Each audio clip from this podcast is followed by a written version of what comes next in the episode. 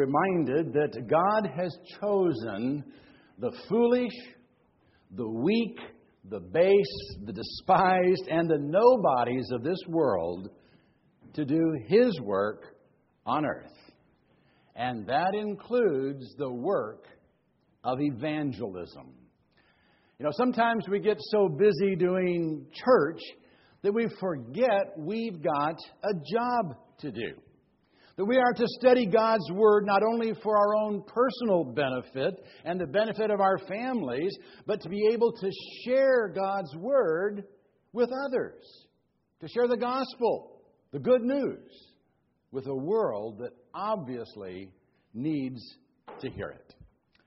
Now, as a church, we do take seriously the need to share the gospel in other places.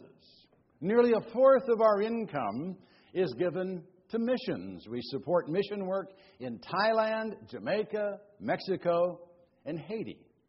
For a time, we had Timothy's in France and Greece, and we have one now preparing to go to Morocco. We understand the need for worldwide evangelism and for planting new churches in urban settings. But do we remember that as believers, we also have a personal responsibility to share our faith? You know, I'm afraid in a day of media blitzes, missional church projects, and big event evangelism, we sometimes overlook the need for personal evangelism. In fact, we don't hear as much about personal evangelism as we used to. And I was reminded of that fact recently when talking to a retired minister at the gym. He was telling me how he had led a church to significant growth during a lengthy ministry, and then mentioned that he had a lot of James Kennedy tapes he was willing to give to someone who would use them. He then asked me how old I was and declined to offer them to me because he figured I was too old. And we all know you can't teach old dogs new tricks. However, had he offered them to me, I would have declined his offer. You know, James Kennedy was the minister of Coral Ridge Presbyterian Church and the author of Evangelism Explosion, the most widely used manual on personal evangelism in the 70s. His approach to evangelism was very direct and even confrontational in nature. Going door to door, evangelists were trained to ask a series of questions that they knew most people would answer incorrectly. They were to then give them the right answers and lead them to make a decision for Christ on the spot. I was never comfortable with Kennedy's approach or with any other confrontational, high pressure approach that was being taught in churches at the time. I'm sure they got results, and many churches did explode using them, but they differed significantly from the approach Paul used when he arrived in Corinth. We read of his approach in 1 Corinthians 2 1 through 5. And when I came to you, brethren, I did not come with superiority of speech or of wisdom proclaiming to you the testimony of God. For I determined to know nothing among you except Jesus Christ and Him crucified. And I was with you in weakness and in fear and in much trembling. And my message and my preaching were not in persuasive words of wisdom, but in demonstration of the Spirit and of power, that your faith should not rest on the wisdom of men but on the power of God. I think from what he said in these five verses, we can outline Paul's plan for evangelism, personal or otherwise, like this Don't act superior, don't be a know it all. Don't be powerful and confident. Don't be clever or persuasive. Don't try to convert people. That sounds like a strange plan for evangelism. Maybe even a bit foolish. Well, let's see. Back to verse 1. And when I came to you, brethren, I did not come with superiority of speech or of wisdom, proclaiming to you the testimony of God. Now, Paul had been given the testimony of God, the revealed Word of God to proclaim. But he didn't come to town like a big shot evangelist. Acts tells us Paul came to town as a tent maker. He found a hospitable Jewish couple who also worked as tent makers and moved in with them. On the Sabbath, he would go with them to the synagogue and tell Jews and Greeks about Jesus. But the rest of the week, he was just a tent maker until funds came from Macedonia and he was able to devote himself full time to sharing the gospel. He had the most important message in the world to share, but he didn't act as if he were the most important man in the world. And how easy it is to think of ourselves as important when we've got an important job to do. How easy it is to set ourselves above those we want to reach, to, to feel superior or holier or something. And then we wonder why we turn people off when we try to share our faith with them. You know, there's something I heard years ago that I think can help us keep the proper attitude in witnessing. And that is, we're just beggars telling other beggars where to find bread. And I like that. We're just beggars telling other beggars where to find bread. Don't forget that. Don't forget that. You know, the only thing that separates you from a non Christian is that you are forgiven. And God loves the other guy just as much as He loves you. And He wants to forgive him too. So in evangelism, don't act superior. Don't act like you think you're better than anyone else. And don't try to impress anyone with your vast knowledge of religious things. Don't be a know it all. Paul wasn't, at least not in Corinth. Verse 2. For I determined to know nothing among you except Jesus Christ and Him crucified. Now, before coming to Corinth, Paul stopped briefly in Athens. While there, he taught publicly about Jesus and the resurrection. Now, this was new to the Epicurean and Stoic philosophers who abounded in the city, and, and they wanted to know more. So they took Paul to the Areopagus and gave him a chance to address them formally. And he did a masterful job. He started by complimenting them for being religious people, and then took them from where they were to where he wanted them. He quoted their poets and refuted their philosophers point by point. And some believed and joined with him. But it appears that Paul didn't feel he had been very successful because when he gets to Corinth, he says, I determined to know nothing among you except Jesus Christ and Him crucified. Now, I think Paul is saying, hey, in Athens, I tried the intellectual approach. I took on the philosophers and I reasoned right through their beliefs to Jesus. But most weren't receptive to the gospel, so I'm not going to try to have all the answers anymore.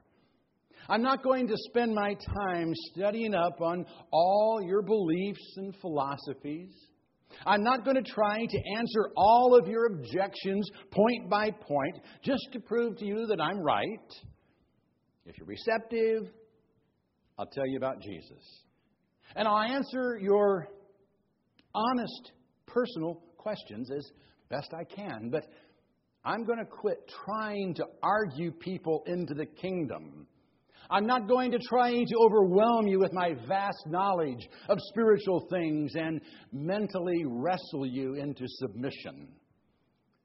The only thing I know that I want you to know is Jesus and Him crucified. He wasn't there to give them a new philosophy to ponder.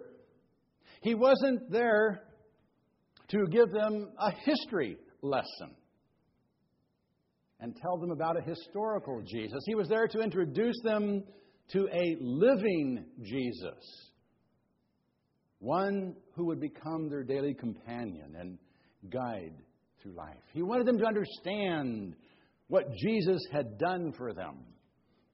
He wanted them to understand the crucifixion now, an understanding of the crucifixion means an understanding of the plan of salvation, an understanding of the cross and why Jesus had to die and how his death makes possible eternal life for us.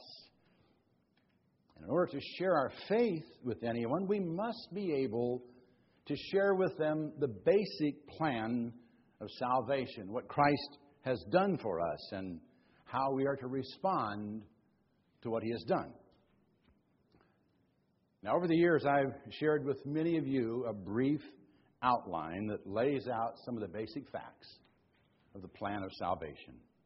And I'd be happy to sit down and teach it to any of you who would like a brief presentation of the gospel for your own sake or to be able to share it with others. And in fact, I have copies of it with me. And if you'd like, I'll share it during Sunday school this morning. Because we do have to know something if we're going to share our faith. But we don't have to know everything. We don't have to be walking Bible encyclopedias to be effective evangelists.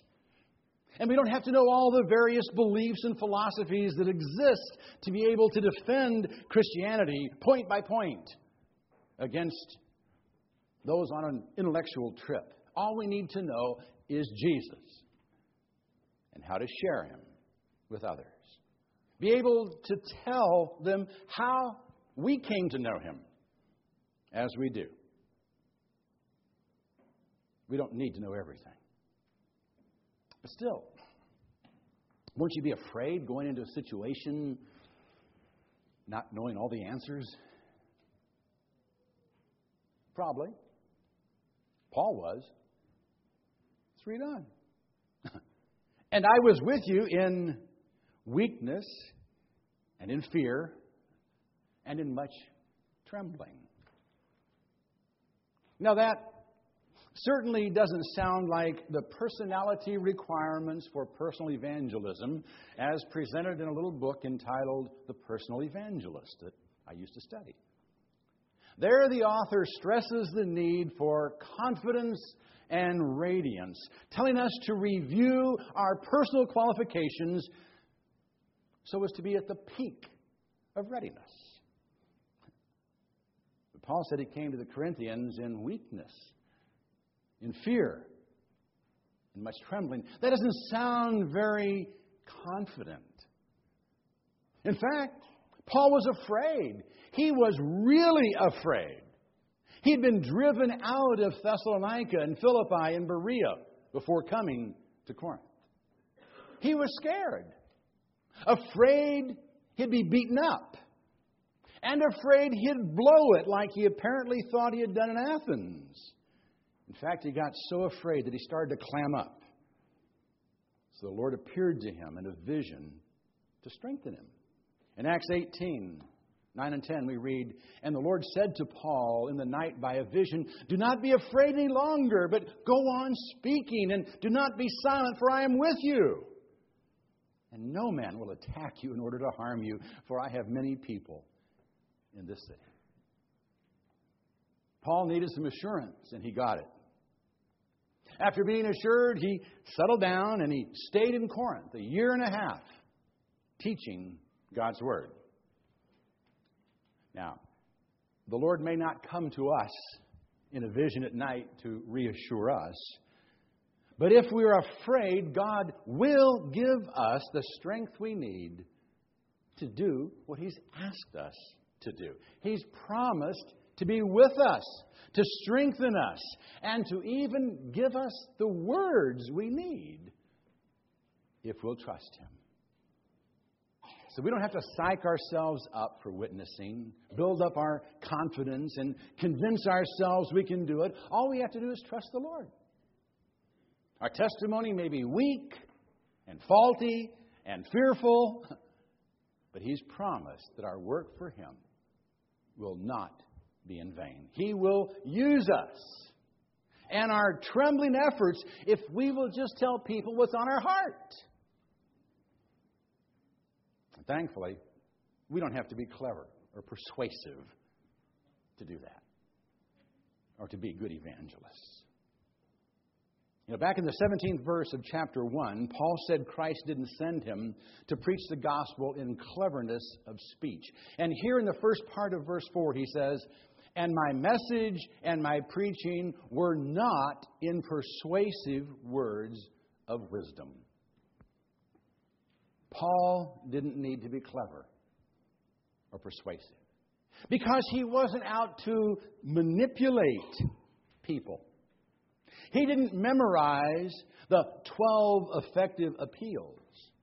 He didn't follow the nine steps of effective witnessing or visiting. He didn't play psychological games to get his prospects. I hate that term. To get his prospects in a positive frame of mind and try to keep them from saying no at all costs. He didn't do that. A little trick I was taught years and years ago.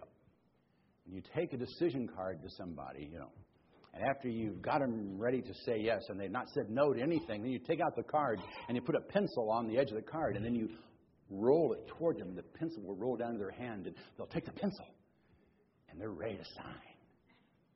And you can make a conversion how lame is that? We were taught that.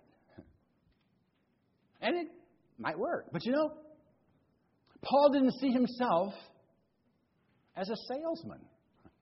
In fact, in 2 Corinthians, he comes right and says, We are not like many peddling the Word of God. Now, there's nothing wrong with being a salesman even a salesman who knows the tricks of the trade. But it's not our job to sell anyone on Jesus.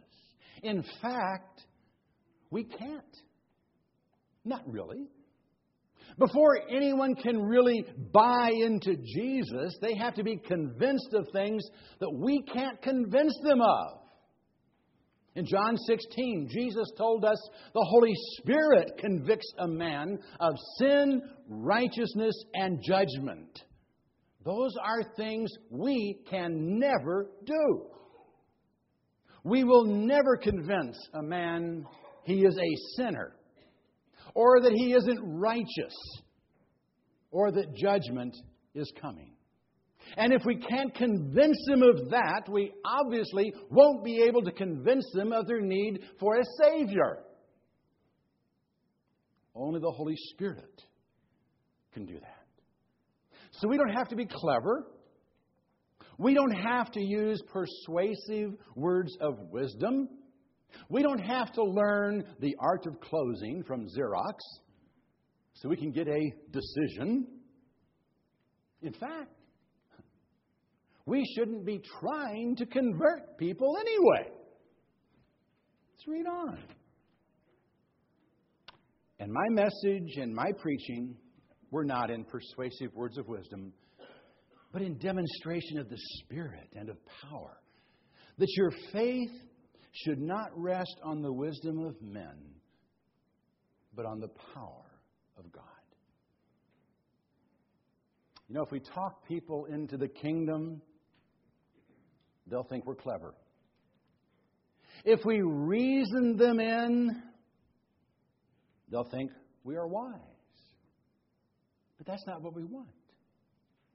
We want them to experience the power of the cross in their life. We want Christ to draw them into his kingdom. All we need do is introduce people to our Savior and share with them how He can be their Savior too. If they're open to the truth, the Holy Spirit will convict them of their need for a Savior. And Jesus Himself will convert them, He will change them. It's not our place to change people. We must let Jesus change them. If we convert them, they will be our converts, kind of like Moody's drunk we talked about a couple of weeks ago. All we do is introduce people to Jesus and then let Him convert them. He's responsible for conversions, not us. He's the one who makes our efforts productive. God gives the increase. All we do is sow seed and maybe water a bit. He makes the changes. He brings the growth. He does the converting. His power changed us, and it can change others. We want them to experience the power of the cross, not the power of clever or persuasive rhetoric. We want them to experience Christ at work in their life so their faith will rest in Him and what He can do, not on anything else. I think that's Paul's plan of evangelism. Don't act superior. Don't be a know it all. Don't be powerful and confident. Don't be clever or persuasive. Don't try to convert people. Or maybe we ought to express it positively. Humble yourself. Just know Jesus. Let Him strengthen you. Let Him do the convicting. Let Him change people. Now, He can do that. He's done it for me, and He can do it for you. There's room at the cross for you, both as a sinner in need of grace and as an evangelist bearing the good news. If you want to experience the power of the cross, come and accept it. If you want to share the power of the cross, just tell people about it. And Christ will take it from there. We have a job to do. We've been called to share our faith, every one of us. Many have been intimidated into silence over the years by evangelistic programs. Let's forget the programs. Just share Jesus. And if you need a little something, an outline, a format, to tell them how they can get to know Him, come to Sunday school. I'll give you a copy of what's written in the back of my Bible and show you how to use it. Okay? There's room at the cross. For us, there's room at the cross for any who will learn of the cross. Let's share it.